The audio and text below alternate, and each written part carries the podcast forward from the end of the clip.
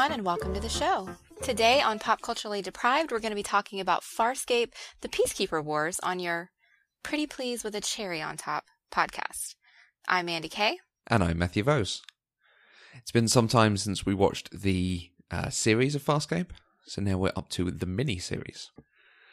Before our conversation, I'll dive into a bit of the background info. Farscape, the Peacekeeper Wars is a mini-series continuing directly from the cliffhanger ending of the final episode of Farscape. It was first aired in October of 2004. Before the series was cancelled, it had been scheduled for a 5th season. The creators and writers had planned out the major plot points to go through, so the Peacekeeper Wars is effectively all of those plots condensed into a 4.5 episode timeframe. There were some changes that had to be made. Melissa Jaffer had a serious reaction to the new makeup and the prosthetics, so her role was virtually removed. And Rebecca Riggs as Grayza was now pregnant, so this was written into the show. So we had a character who was pregnant, rather than saying, oh, she's pregnant, let's kill her. Oh, that's so funny. Well, I had no idea she was actually pregnant. One of my thoughts in my thought stock was that it was interesting to me how well they usually do practical effects, but her pregnancy looked so fake to me. And hers was the one that was real. That's amazing. Really like, I don't know how they did that. Like, they actively made it look fake. I don't know. That's ridiculous. Yeah, because she does, for part of the episode, wear a pregnancy belly window shirt. Right. You know, you often get female villains who have a sort of cleavage window. She has a belly window.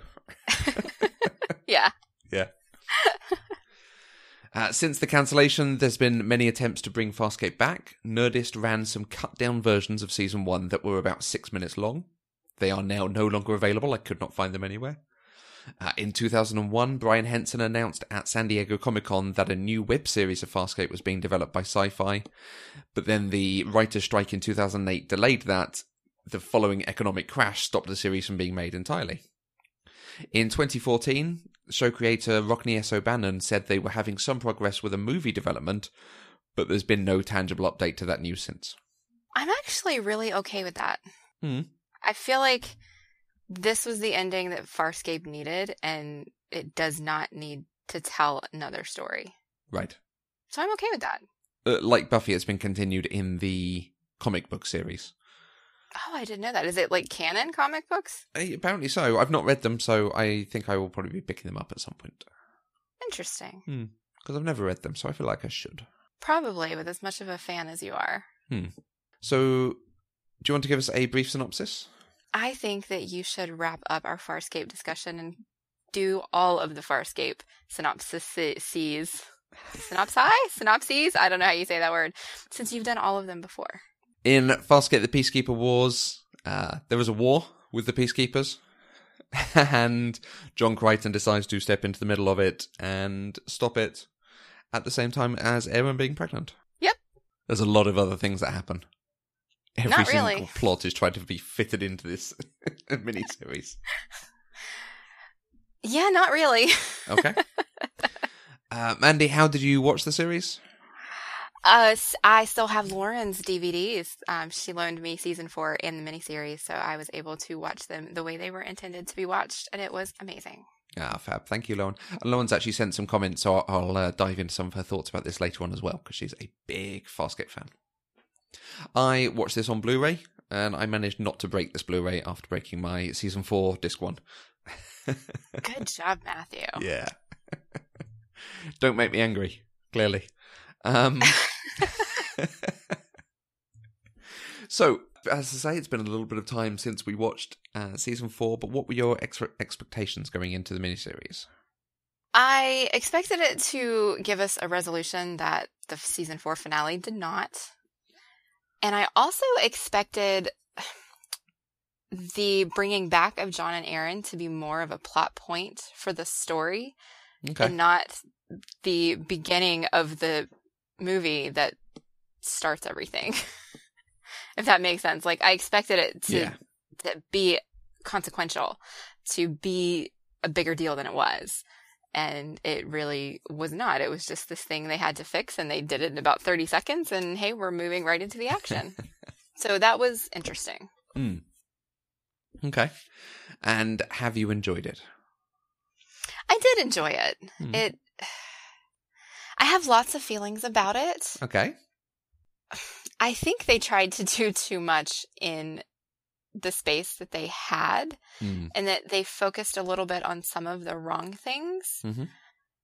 Because this really was, I mean, it's called the Peacekeeper Wars, and it literally is just about stopping the Scarrans and the Peacekeepers from war that's gonna destroy the universe or whatever, you know. But at the same time, I've come to love Farscape because of the interactions between the characters and the relationships that the characters have with one another. And we didn't really get a whole lot of that in this. This was all driven by the action. Right. And so I was a little bit disappointed by that, which is why I think I was more emotionally invested and affected by the last 30 minutes of this 3-hour long miniseries than I was the first 2.5 hours, because the last half an hour is when they really start bringing closure to the relationships and kind of where they're going to go from here. And so I feel like they tried to do too much, but at the same time, they didn't do enough. And I know that doesn't really make sense, but it makes sense in my head. Yeah, the stuff they do is a distraction that's not really needed. That second part particularly has a lot of gun battles. Yes. Which are all well and good, but we don't need them. I kind of feel like they got, and I should have looked this up. I don't know who did the scoring for this, but I feel like they got somebody that they really, really liked. And so they put in a whole bunch of battle scenes just so they could underlay this really awesome score underneath it, because there was a lot more music in this than we ever got on the show. It stood out to me a lot. Okay. I don't think I'd noticed, but certainly the bits that you're saying you particularly enjoyed, the dialogue and the interactions, that suffers from how much of a rush this whole thing is in. Very much so. And that, I think, is where part of the problem lies, is it feels rushed in terms of production, in terms of some of the stuff they're doing. Like, there's people who are acting as their characters, and you don't quite feel it's landing as it normally would. You're like, oh, they've changed too much, or they're very different than they were. And at the same time, you've got a lot being thrown at the wall. Not all of it is sticking, and not all of it is necessary. Yeah. There were actually a few characters where I legitimately thought it was a different actor playing them, because the performance was not landing consistently with what I had become accustomed to. Okay, like who? War Minister Akna. I was convinced that was not Francesca Bueller. And then I looked it up, and it was. Lani Tupu doing Pilot's voice. I was convinced it was somebody else and not Lani Tupu, and I looked it up, and guess what? It was Lani Tupu. Yeah. Erin's voice sounded different a lot, even though, I mean, it was clearly her, but she didn't sound like her sometimes. And then I went back and forth on Jewel on whether or not that was actually Tammy McIntosh. Yeah. And it was just weird to me. And then, of course, Jothee's back, and I'm like, okay, that's clearly not the same guy. But then I second-guessed myself because I was wrong on everybody else. And he's the one who is a different actor. Yeah. Right, yeah. So on particularly Aeryn and Pilot, the audio processing was a different person or a different company, and the settings they'd used previously had been lost. So they were trying to reverse engineer the sounds and the sound effects they applied. Okay. So Erin's voice is almost down an octave. It's significantly deeper. Right. And I thought I was crazy. And they've still got some of the depth of Lani Tupu's voice, so that's why it sounds a bit more like Grace and less like Pilot. And there's other people I think that impacted as well. And then, Jothee, his makeup makes him look like a sort of Ewok dwarf hybrid thing. His makeup did not make it. It did make him look a little more like D'Argo. So he looked like Dargo's son more than the original Jothee did. But that's because they relied heavily on the Luxan side and not the half human side like they did with the original makeup. But it was just very badly done. I mean, his head was huge. Yeah. It's just, it did not work for me. The one who stands out in all of this is Chiana, because it actually feels like it's a different character. She plays her so differently. Much younger, less together than we saw her at the end of season 4. A bit, I don't know, scattier. That's interesting, because I didn't have any comments about Chiana other than her eyes. And then when she has her little breakdown at the end, but that made sense to me because she was emotional and distressed. The rest of it, I guess we just didn't really get a lot of Chiana, and so I wasn't really paying attention. True. Yeah, she's the one who stands out for me, but all of them. John is pretty much the only one who I could say, yeah, that's still the same actor and the same style and the same way. Everyone else just has bits of differences to them. And Sikozu, obviously, has fundamentally changed. Oh, my God, yes.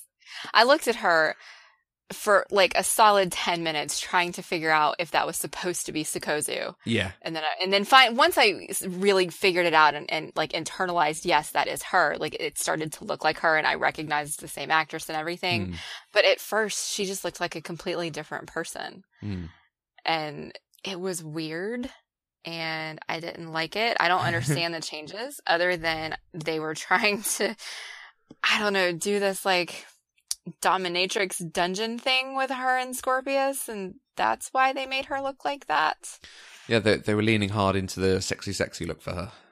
Yeah, it did not work for me. And like, she's an attractive young lady, so you can see it, but Farscape's never particularly done that. Right. And they had one moment between her and Scorpius that really, really leaned into it. And it just seemed so out of place. I mean, they hinted at the two of them having a sexual relationship in the end of season 4. Yeah. But it was never explicit. It was never outright said. And I guess in this, they didn't actually say it. Well, he did say, "You've suffered my desire." So I guess they... kind of did, but I mean, when he like grabbed her shirt and started pulling it down over her shoulders and like, you know, it was really, really explicit, and it made me uncomfortable, not because I'm prudish, but just because that's not something that we see in Farscape. Absolutely. And combining that with her new look and her new attitude, it was just all a little too much for me. I do like the reveal that she's the spy. And in, I was shocked. Yeah, it really comes out of nowhere. Because I've been thinking, like, okay, who could it be? Well, it's not going to be any of the core cast. Maybe it could be Stark. Maybe it could be Scorpius doing his back and forth thing. But that was a good reveal. And you could see if this had been a full season, we could have had an episode or two of them, either them working it out and playing her, or us knowing it's her but no one else knowing it's her. Right. Yeah, it would have been more interesting if we had been given hints, because the way it played, there was no hint, and we were just told by Scorpius. We don't even know how Scorpius knew. Yeah. He just did, which is, you know, telling, not showing, and that's not good TV. No. What did you expect? How long have you known? Long enough for you to service my desires. But it was shocking. I mean, I was legitimately shocked. I had no idea. I wouldn't have expected it to be her, because with as back and forth as I was on season 4 about whether or not we could trust her, once she went off with Scorpius, in my head, okay, she's solid. She's picked a side. We know where she is. And so it didn't even occur to me anymore to think that I should still not trust her. Yeah. So that's an interesting just little thing. I don't know if that's just me being naive or the show not showing us what we need to be shown. I like the reasoning they give for it, because she has shown that saving Khaleesi is her sort of number one goal. So being given a guarantee and a way of doing it through spying for the Scarrans, yeah, I can believe she'd do that. I don't know if I buy it, considering her whole reason for existing is to destroy the Scarrans. So I don't know that I buy it. The way I read that is as a means to an end.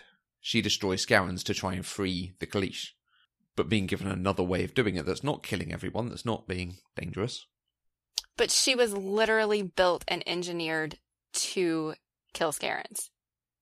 That's what she does. So I don't know. Maybe I'm just reading that too literally. But I didn't buy it. I didn't buy her explanation for it. And I think, you know, maybe if we had had a whole season and they had given us an entire episode or a small arc of Sikozu so we could really understand her motivation, I could buy it. But with what they gave us, I just don't. Yeah, doing the whole thing of the wrong thing, but for the right reason. And seeing her being manipulated by Arkner, Scorpius pushing her away or making her feel undervalued. Maybe over an arc, it could have been sold better. Yeah. I wonder though. Now that you just said that, you know, having them show her feel undervalued by Scorpius, that reminds me of the scene between Sikozu and Aeryn, where Sikozu is sad essentially because she has realized that Scorpius is her superior when she initially thought she was the superior person. Mm. And I guess in context, in the moment of watching that, I didn't care. I didn't really understand. Right. But with you saying that, it makes me think that was a moment of them trying to give us some insight into her insecurities and why she's doing what she's doing. Hmm. But for me not to pick up on that until now means they just didn't do it well. Yeah. Yeah, in the moment, I thought that was about showing us that there is real caring and affection between them, so we can buy the relationship when we see it later. Okay. So trying to diminish, because it is a little bit weird, so trying to diminish how weird it is. Yeah. Well, I mean, it was always weird, so. But there's a lot of things in this that are wrapped up in a line. So you say about her having a line about why she's doing this, and then a line about Rigel's cousin wanting to share the throne and what might happen there. You are a direct descendant of the royal lineage. If our people will unite under anyone, it will be under you. Cousin Rigel, you are welcome to return to Hyneria. You must return. If Bishan thinks I'll return to a shared throne, he is beyond deluded. A line about Chiana's eyes being fixed. Your eyes. I can see again, D'Argo. What happened? How? He gave me new eyes. There's a lot they try to fit in that doesn't need to be fitted in. Right. Jothee coming back, I can understand, and it's a nice way of getting them out of a fix. But perhaps that would have had a longer arc of us seeing him growing in the ranks or trying to reconnect with them or something. It did seem a little bit too neatly tied up. Mm. Suddenly he's there and their cloaking technology is much better than it used to be. Yay!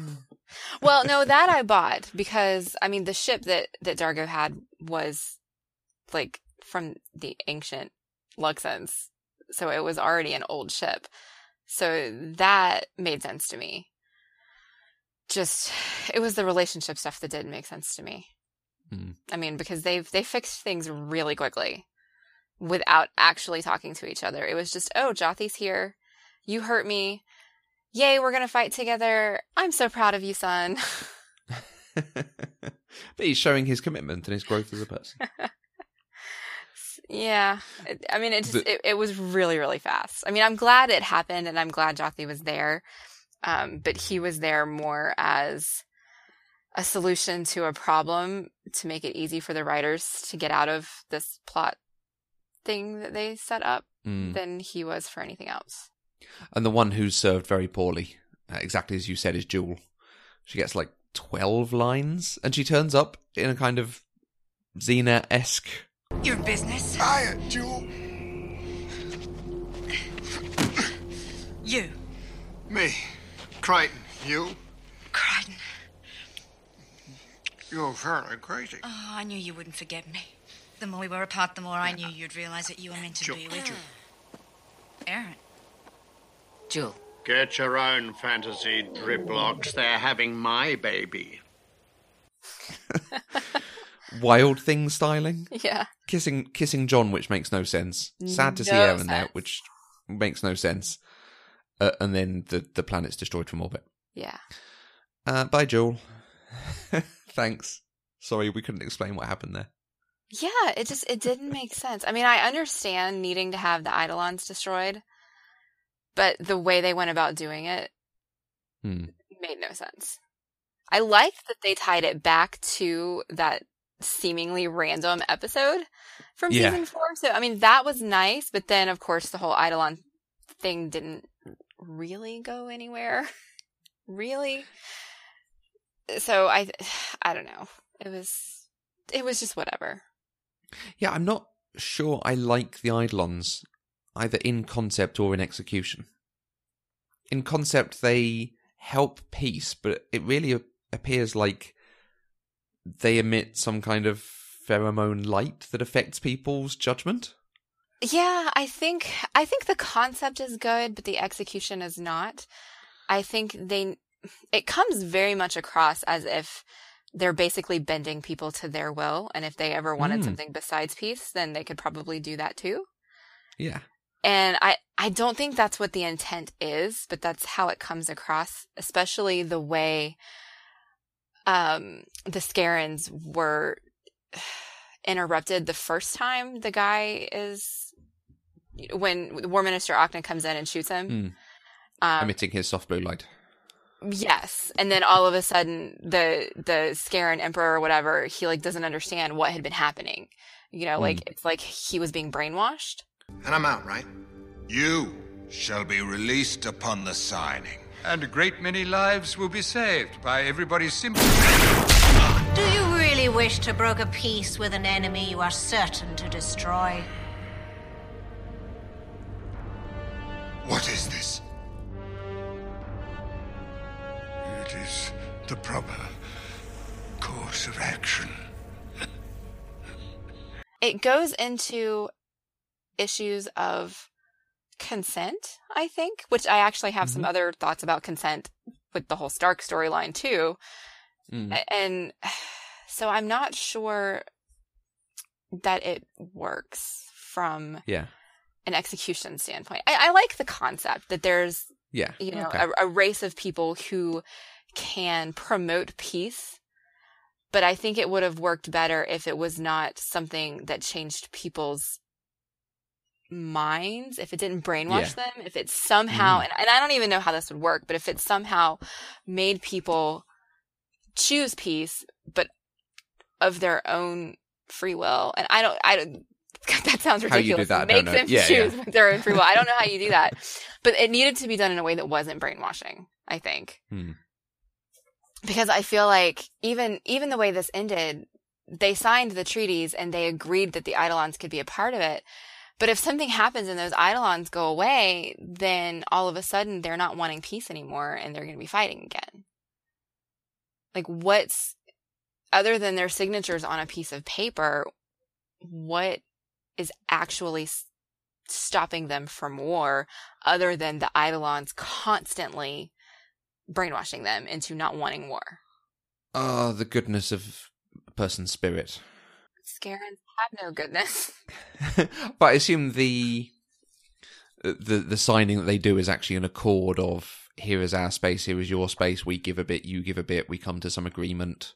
Right. Here's this territory, the neutral zone, that kind of thing. Yeah, in execution, they're just a little dull as a race.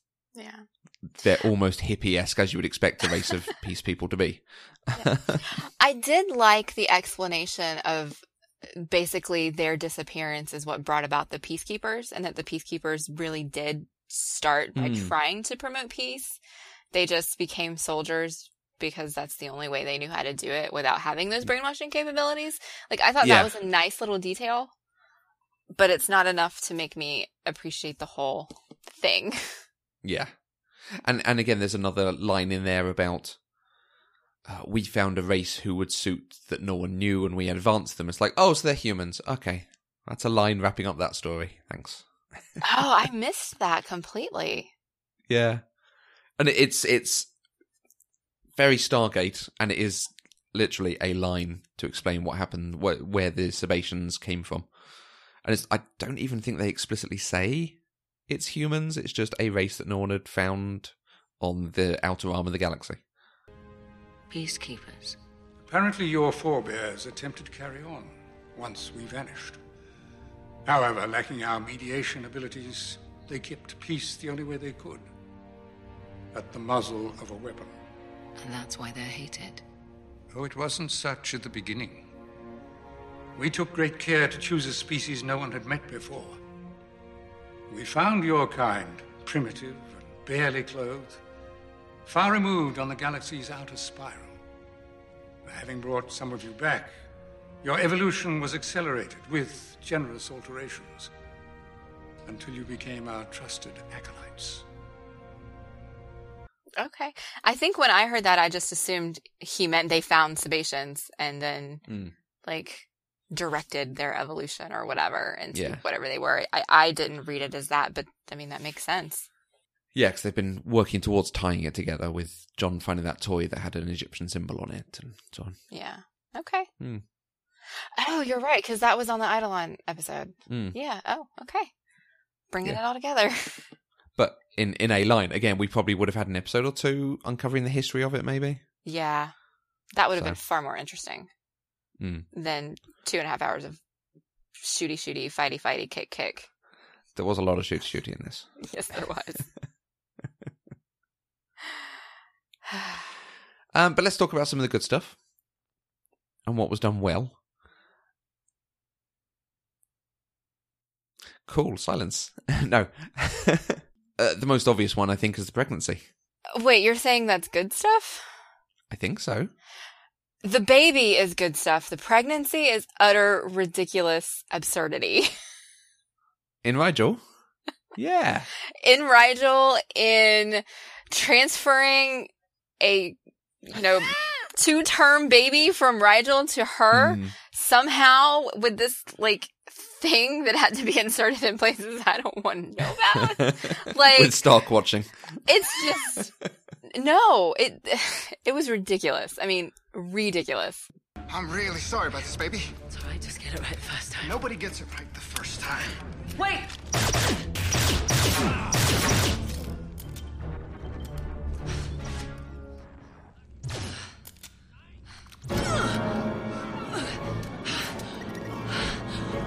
Are you okay?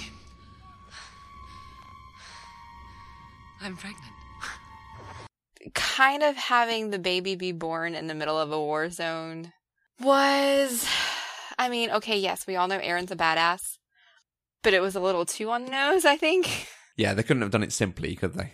No, nothing about the pregnancy was simple. And I feel like they did that so that they could keep Aeryn not pregnant for most of the action, which is why we had pregnant Rigel, which, oh my God, pregnant Rigel.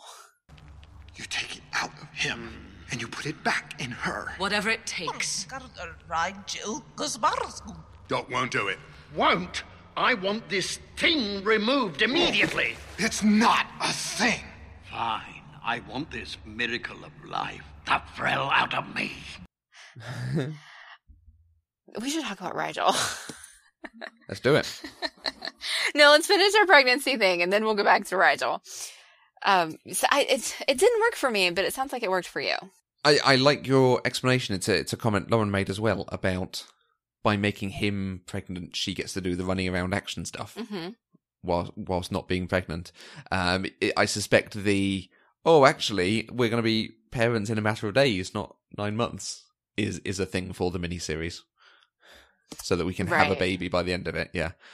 Yeah, I like a lot of the lines he gets about it. I like a lot of the lines other people have about it, the general comedy of it. It's the sort of comedy I'd expect from Farscape, and it's done quite well. War Minister Arkner saying, "Oh, I assumed he was a male. Oh, it's a tumour. I'm dead soon." Strange. I always assumed His Highness was male. Tumour. Not long to live. I would agree. You're right. There were some really great one-liners about it, and I think if we had been given the space to explore that, rather than having it crammed into the miniseries, I probably could have enjoyed it a little bit more. But it kind of lost me when they did the transfer as Rigel was going into labor, right? Essentially. That's when it lost me, because I'm sorry, I cannot suspend my disbelief that much.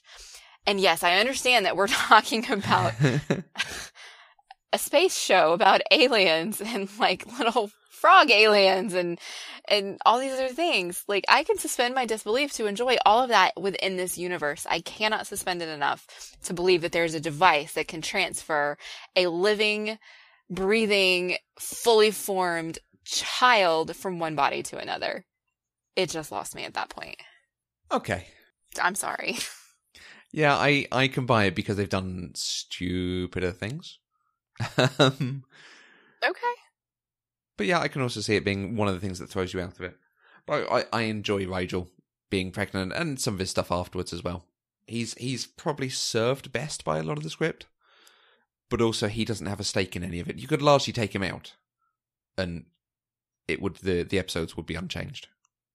Right, and that's actually what I wanted to bring up with Rigel. Really, the only two things he did in this episode were he ate John and Aeryn and then threw them up so they could be put back together. And then he kept the baby so that he was pregnant the whole time. Yeah. That's all he did. Nothing else. No. I love the moment of him taking the baby at the end because he can hover and keep it safer. And yes. I that's a lovely character moment from him. It's a nice moment of trust from Aeryn of giving the baby over. All round, that's quite a well-done moment. Which, it's almost in comparison with the bit when she's in labor and she doesn't want to give up the gun because she wants to keep shooting, because shooting makes her feel better. Right. Now that, again, could be a really good character moment of her trusting John and giving up a bit of control, but it's played for humor. Mm-hmm. So it doesn't land as strongly as perhaps it could have done. And yet, everything around her going into labor is mostly played for comedy, with Chiana trying not to take responsibility of it, and saying about how she blew out several walls on Moya so that Moya could give birth. I can't birth a gnarl. I don't want a gnarl. I hate gnarls. I'm still a gnarl myself. You helped Moya give birth. I blew out a wall in 3 tiers. I concur. The baby's head is up. It has to be down. Don't make any structural changes. I'll be right back. It's a good line. I did laugh at that. It's all very funny. Yeah. Her taking the knife. I'll cut it out of me. is funny, but that's all we're going to the labour for is a funny moment. Yeah, yeah, and until the baby is actually born. Yeah, and then I did really like John's line right when the baby comes out is "Wow." Yeah, and I did really like that. Because they do some good effects on the newly born baby. It genuinely looks like a very newly born baby. That baby was a couple weeks old, but yeah, it was. He was a baby. I'm always impressed when shows actually make it look quite realistic. Yeah. That's probably not easy to do. But then the labours followed up closely with D'Argo's last stand, which is pretty much the big moment of all of this. Yes. In terms of character, anyway. I was not ready for it. Yeah, did you see it coming at all? No, I honestly didn't believe anybody of our core cast was going to die by the time we got to this point because they had already faked out Chiana and D'Argo. And essentially, Chiana and D'Argo were dead, you know, except Jothee just happened to show up right in the nick of time. Yeah. Because I'm also pretty sure that they were floating in space for more than the quarter of an hour that D'Argo could survive in space. They just whistled right past that. So because they had already done that, I didn't expect it to actually happen. I thought, you know, if anybody was going to die at that point, it was going to be John. And I didn't really think they were going to do that either. And so I wasn't ready for it. I didn't expect it. You know, when he got hit, I was slightly distracted. And I happen to look up and I see him saying, "I'm okay, it's going to be fine." And he pulls it out. And I'm like, oh my God, what just happened? And so I rewound it and rewatched what happened. And it seemed so inconsequential that I was like, oh, he's not going to die. And then all of a sudden they're running out and Aeryn stops and he says, "Are you going to make it?" And he just shakes his head. And I'm like, wait, what? And it blew my mind. And then I started crying. Oh. And once I realized what was going to happen, it broke my heart.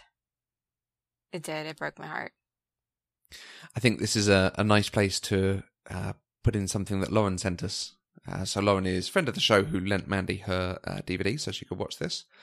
And I reached out for her thoughts on Peacekeeper Wars. And when it aired, she actually threw a party for friends of the show, which is quite a fun thing.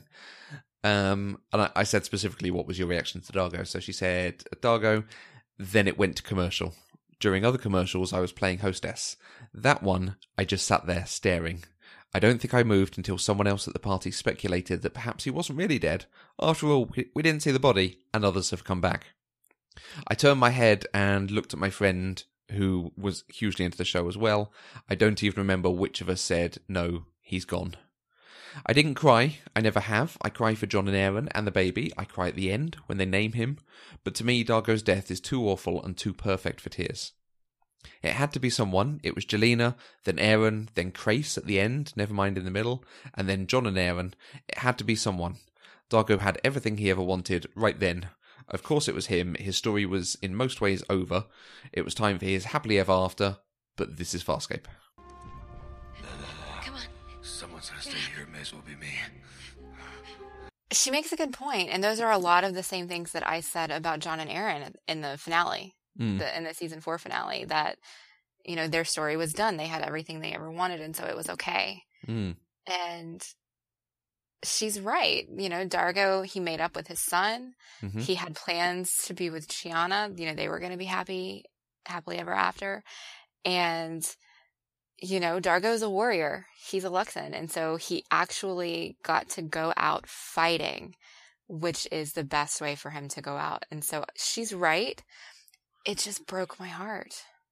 It was quite interesting when we were watching it here. My partner, halfway through, said, they're going to kill D'Argo, aren't they?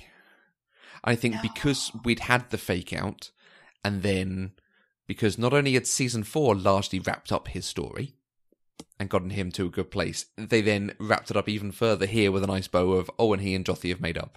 It's a little too perfect. You're right. I didn't think they'd do it. Because at this point, every major death we've ever had in the show has been undone. And so I just didn't believe that they would actually really kill somebody.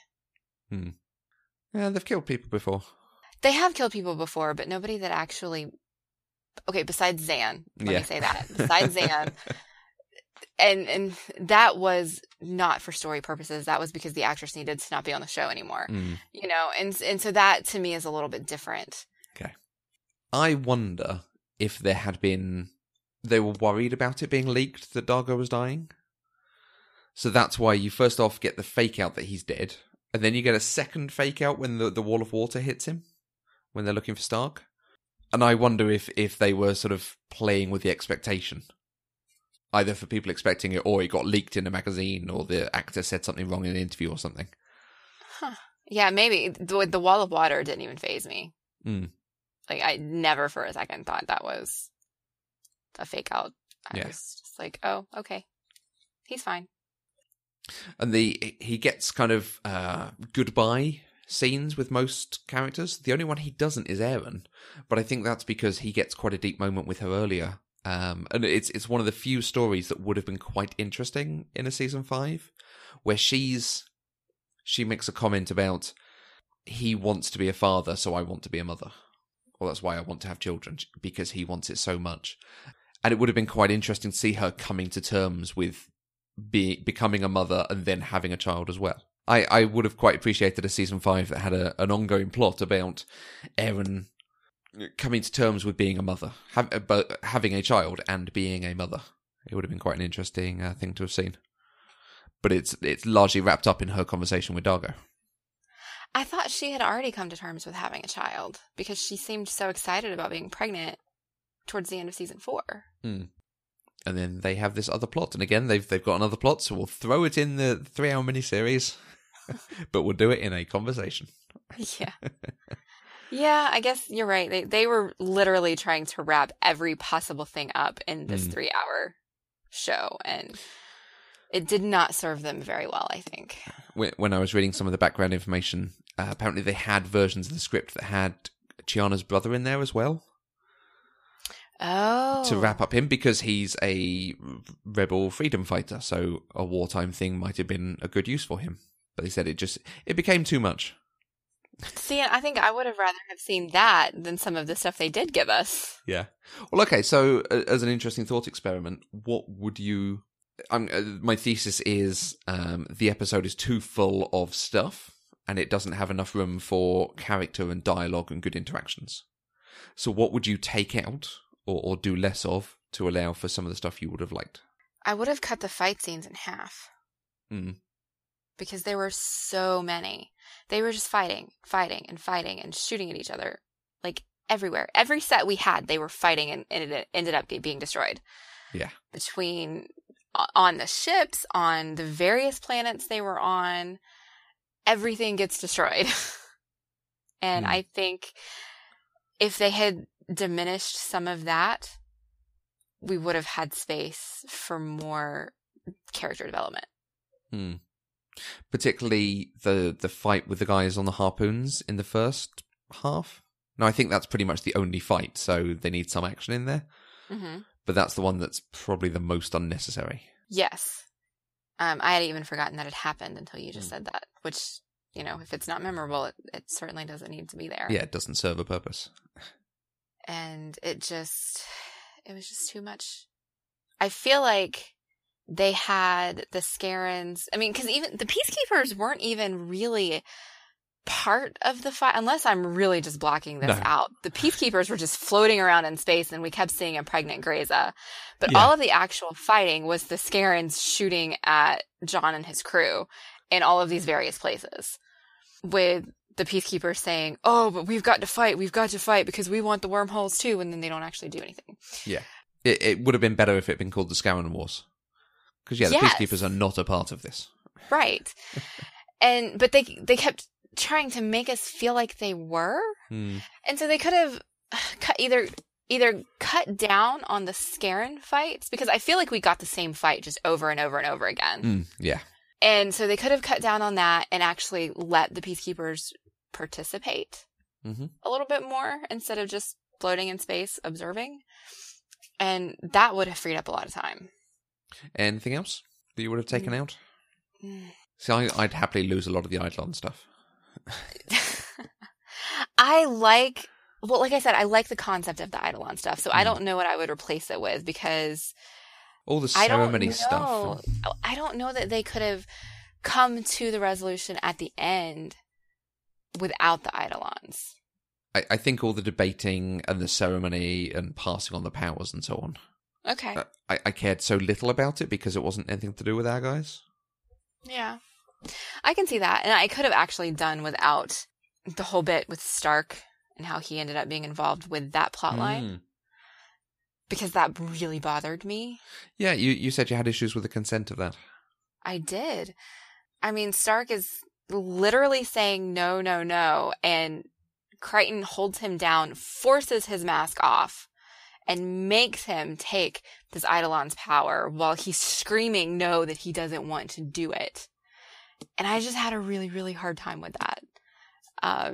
And it was bad enough. I mean, Stark was already crazy, but he was so upset afterwards. He didn't want anybody to touch him, talk to him. I wasn't okay with that. And I did end up later asking if if the ends justify the means, because it did end up being a quote unquote good thing, because he was able to transfer that knowledge that would have been lost forever to the remaining Eidolons. But I just don't know that it's okay what they did to him. Especially since... Okay, can you explain what happened to Stark in the end? Because I don't understand. No. Okay. Largely, as it's put across, is his experience with the Eidolons brings him a measure of peace from the psychosis that he has. But how does that make him not be this like creature of light that does things? Okay, good. I'm not crazy. You don't know the answer to that either. Because he's spent? No, I don't know. It's not very well explained, other than he's found a measure of peace. And there have been moments before where he's been able to do, with a measure of control, take his mask off and it's not overpowered everyone. So maybe that's it now. He has control over his power and he doesn't need the mask? Okay. So good things came of it. You know, if he did lose his crazy and he became peaceful and he understands himself better and he was able to save this knowledge from becoming extinct, those are great things. But the way that they did it, I was really uncomfortable with. And I just don't know. I don't know that I'm okay with it. But at the same time, if they hadn't made him do it, this would have had a very different outcome. Yeah. And I can see where it would make you feel a bit squirmy, the consent thing. I think I've been more okay with it because I think his no, I'm not worthy. And they're trying to say, yes, you are. But yeah, it would have been better served if, yes, you are. You helped Delvian priestess and they're as good as these people or something. And he goes, oh yeah, I will do this for Zhaan. Or, my experience with Zhaan makes me perfect for this. Right. Yeah. Rather than just forcing him to do it. Right. And see, that's what I was expecting them to do was, to kind of call back to the previous experiences that he's had. And I would have been more okay with that, if they could have reminded him, you are worthy because you've done these things, and then they wouldn't have had to force him. And so I think it was the force that I had an issue with, not what happened, if that makes sense. That. It's reminding me of another moment where the writing doesn't quite land as well. When they enter the battle over the planet and Moya goes into the water. Right. They do this thing of, Moya's taking control, and now we're in the water. It's almost like they remembered, oh, yeah, Moya's supposed to be a character. We need to have her do something in these episodes. And I would have rather it been more about Moya suggests to Pilot, or Moya says, I want to go into the water. And Pilot says, Moya's prepared to do this. She thinks she's going to be okay, but it means they can't follow us. And they all discuss it, and they agree, yes, let's go down. And then let's deal with the repercussions from there. But just Moya taking over and doing that, which she's never really done before. She did once, but it was only when it had to do with Talon. Yeah. That's the only time she ever did it. So this sort of comes out of nowhere, and I don't quite get it. So I would have preferred something slightly different in the writing for that. Yeah, Moya and Pilot both were not really characters in this. Yeah. I think. I want to read Lauren's summation of this, because it was quite nice and summed it up nicely before we move on. She said, despite its flaws, the Peacekeeper Wars punches me in the gut every time, from Aeryn's opening narration to the final scene on the terrace. While I wish we'd had Season 5, I'm so thankful that we at least got this much, instead of leaving John and Aeryn as scattered bits of sand. I wholeheartedly agree with that. Yeah, I was going to say, do you feel like it's be thankful for what you got, rather than sad that it's over? Yes, because, like I said at the beginning, the last half an hour was really good. The last half an hour, I essentially started crying when D'Argo died and didn't stop until the end. And so it started as sad, but then it ended happy. Right. And so there were a lot of emotions going on as they were bringing closure to everything. And they did manage to bring a lot of closure to the stories and to these characters that we've been experiencing. And so I am glad they did that, considering the way they did leave Season 4. I'm glad they gave us kind of that happily ever after that I want. Right. It wasn't happily ever after for D'Argo, but at least his death was a good death, and it was at the end of his story. And so it's not like there were unresolved things for him. And we got the core. If you'll recall, when I talked about Season 4, I was okay with it ending with John and Aeryn dying because they were finally happy. And so that was a good place for their story to end. And since they brought them back, they gave us an actual happily ever after with them, which of course is always going to be my preference. We've got John, Aeryn, and the baby, and it's a very Lion King-esque moment. But it was wonderful, and I'm really glad, and they're all singing together, and it's implied they're all singing together on Moya, and so there's still those who are left are together, and that just made me happy, and so it lets me believe that they're gonna live happily ever after, in peace, no more war, none of this crazy stuff that we've been dealing with for the last 4 years, and so I'm happy. Nice. Would you say it's one of your the favorite bits of the whole thing? How it ended? Only the last bit. I sat through a lot of crap over the course of the series and the mini series here, but the last yeah, I was really happy. And naming the baby D'Argo Soon Crichton could not have been more perfect. Nice. Your father and I want you to have a name that means courage and strength. So we have chosen D'Argo Soon Crichton. So is there anything else that you would have said as you've come away remembering, or as a favourite moment? I mean, the ending is really the big thing, I think. There were some great one-liners, I think, when D'Argo and John got to say goodbye to each other, and, you know, John tells D'Argo, "You're the closest friend I ever had," and D'Argo says, "You're the closest friend I have. You could have done better. Now we're in the universe." I mean, that I was crying and laughing all at the same time, because that is such a John and D'Argo thing. You know, that is exactly their relationship, and that was a good way for them to say goodbye to each other. And then when I can't stop laughing to even say it. When D'Argo says Chiana, and John's like, yeah, of course I'm going to take care of her, blah, blah, blah. And Dargo's like rolling his eyes like, "No, get out of my way so I can talk to Chiana." That was amazing. So they did D'Argo well with his ending and with his final goodbyes, and I really did enjoy that. Okay, yeah. That makes me happy and sad all at the same time. I wish we had more of those things. Yeah, and that's exactly why that Rigel moment on the hover sled stands out to me, because that's a good moment of him as a character. He makes a little joke about it, but he's stepping up and doing the thing. Yeah, and also Rigel had another little moment that I liked, although I'm still fuzzy on the motivation behind it. He still had the ring that he had threw up and gave it to them. And so part of me is like, did that little turd try to steal it because he knows it's valuable, and that's why he had it this whole time? But then he's trying to get married and he's like, "Oh, I'm going to give it to them." And so it was cute. I think he has a line like, "Well, I wouldn't go down to the seabed for nothing." "It was with the crystal. I kept it moist for you. It's my mom's ring." "That's wonderful. You didn't think I'd go back into that cold ocean for nothing." Oh, you're right. He did. That's exactly what he meant. So, I liked that he. My boy's getting paid. I think having the baby really, like, fundamentally changed him a little bit. Yeah.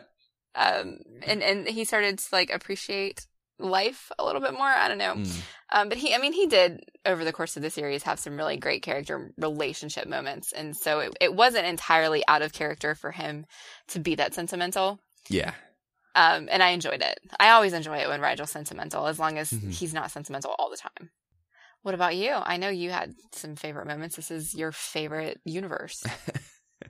There's a few bits they do that are sometimes quite obvious that don't land for me, but there's a couple that really do. The repeated wedding ceremony, attempting to get married. I quite enjoy when a show or a movie does this kind of 3-beat trying to do something and it never quite lands. The Mask, Jim Carrey always almost kisses Cameron Diaz all the way through, and then at the end they finally get to kiss. It's like, oh, okay, finally. And in this, the fact that they keep trying to get married and it never quite gets through, it makes me laugh. And then when they get to the final wedding ceremony and it's, "We don't have time. Do you love each other enough to spend your life together? Yes. Well, then you're married." That's perfect. That's really nice. I would say the actual ceremony with the tiny, tiny line, "Do you love each other? Great, you're married," was great. The humor with Stark leading up to that bit did not work for me, and I hated it. Oh, yeah. Yeah, him doing the different things, yeah. Yeah, and then the slap every time. That didn't work for me, but the actual, "Oh, okay, do you love each other forever? Great, you're married," I loved that bit. Yeah. Okay, you two love each other. Yes! Enough to be married forever. Yes! Then you are. Congratulations. Because it's all you need. So it's really nicely done. And a similar sort of moment is when they go on board the Scarran ship and they're scanning them for weapons, and Aaron's just continually producing different weapons. Right. Yeah, perfect. That's so Aeryn. Yeah, that was perfect. And one thing is not particularly a moment or anything, but the graphics on the wormhole weapon at the end are really impressive. It looks properly destructive. It doesn't look like anything we've seen before on the show. Right. I really like it. And the way he does that, and everyone does appreciate, oh, holy shit, this is going to kill everyone. Mm-hmm. My thought on the wormhole was wondering if... basically, this wormhole weapon is a Cathla in space. Is that what a Cathla was going to do? That's what the satanic temple at the end of season six was going to do. Well, but I mean, in the end of Becoming, a Cathla is this like swirling vortex that's getting bigger and bigger. That's going to envelop the world into this other, demon dimension or whatever. And so that's what I was reminded of this swirling vortex of a black hole just getting bigger and bigger. Yeah. The is John going to be able to stop it or not didn't land for me. Like, oh no, I hope he can stop this thing that's going to kill everyone that we know and love. Honestly, I wasn't sure. Really? But I legitimately was not sure he was going to be able to stop it. I mean, I assumed it would be stopped, but I didn't know if John could stop it. I didn't know, will the ancients step in and do something, or... I see, yeah. Or are they actually going to end this with the universe ending? Because that's one way to wrap up your series. Yes. No, but we're not going to do a movie. I didn't really think they were going to do that, but it was touch and go. I didn't know if he could do it, or... Okay. I don't know. I wondered if even firing the weapon was going to kill him. I was very concerned about what was happening on my screen at that moment and during that section, especially since John was so freaked out about what was going on. Mm. And he didn't really explain anything to anybody, even to Aeryn. Aaron's like, well, is it worse than, killing our baby? Is it worse than killing me? Is it worse than blah, blah, blah? And he just looks at her, and they don't really explain what's going on until... later, like 5 minutes later, he finally does the exposition that this thing is going to keep building and building and building until everything is gone, Mm. Yeah, and the pick up a penny, double it again, double it again. It feels like them trying to do a John-style rant, and it starts well, but the way it ends up with referencing the IRS and so on, it's... Yeah. Not quite. We didn't get any good John rants in this. That was really, I think, the closest we got. Mm. And... it fell flat because he didn't hit all of the pop culture stuff that he usually does. It was... Yeah. You mean you didn't get a Buffy reference is what you mean? Not from him, no. That would have been nice. Yeah. That's a bit that I could have done without, actually, is when he takes Starleak to see Einstein. There's no point to that moment. I liked that. It's a nice moment. I could live without it, though, and have more character dialogue stuff going on. I would rather keep that moment and get rid of the fighting than keep the fighting and get rid of that moment to get stuff. I liked that we got continuity from the show directly tied into the miniseries. And I like that we explicitly are told, even though you really want this thing that John supposedly has, John doesn't actually have that information. And then they give it to him so that he can use the weapon to stop a war. I kind of like that, and I liked somebody having more power than the Scarran Emperor. Yeah. I mean, it's a little thing, and if it hadn't been there, I wouldn't have missed it, but I like that it was there. Mm. Well, is there anything else that we need to talk about the Peacekeeper Wars? Only, is there anything that you still feel is unresolved or that you'd want to see more of if there was more Farscape? No, I don't think so. I think it ended well. I think I'm glad... that we never got anything else after this. Although now that I know there are comics, I'm curious about what they did in the comics to move it forward. I mean, I'm sure they just threw conflict at them and made them have to start fighting because that's what you do. But leaving this the way it did, I think was good. Right. And I think we're in a happy place. I got my happily ever after with all of the characters I care about. Nice. So I don't need anything else. What do you think? I would like to know more about the Nabari. and the space virus that's going to kill everyone. That always felt like a very unfulfilled storyline.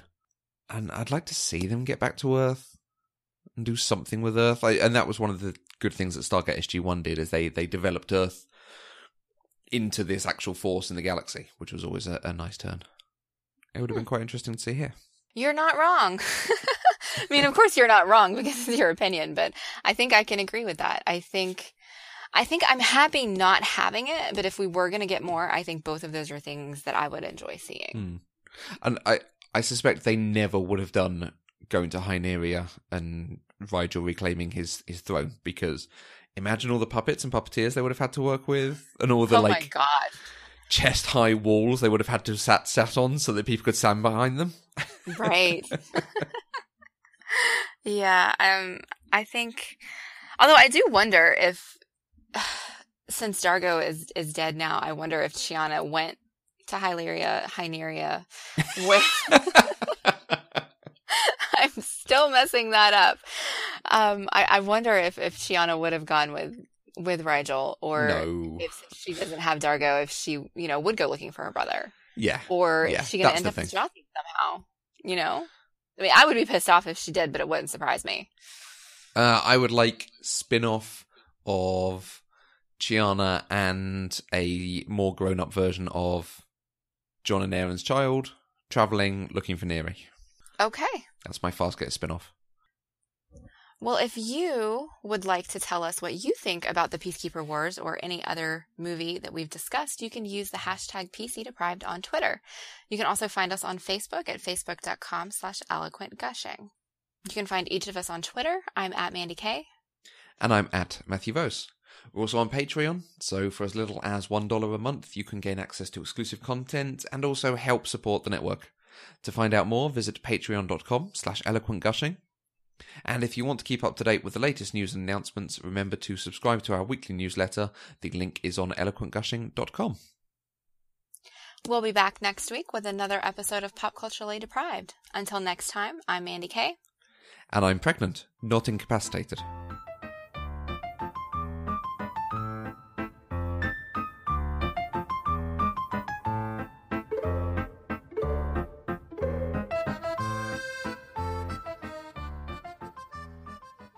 Pop Culturally Deprived is an Eloquent Gushing production. For more information, go to eloquentgushing.com or find us on Twitter at eloquentgushing.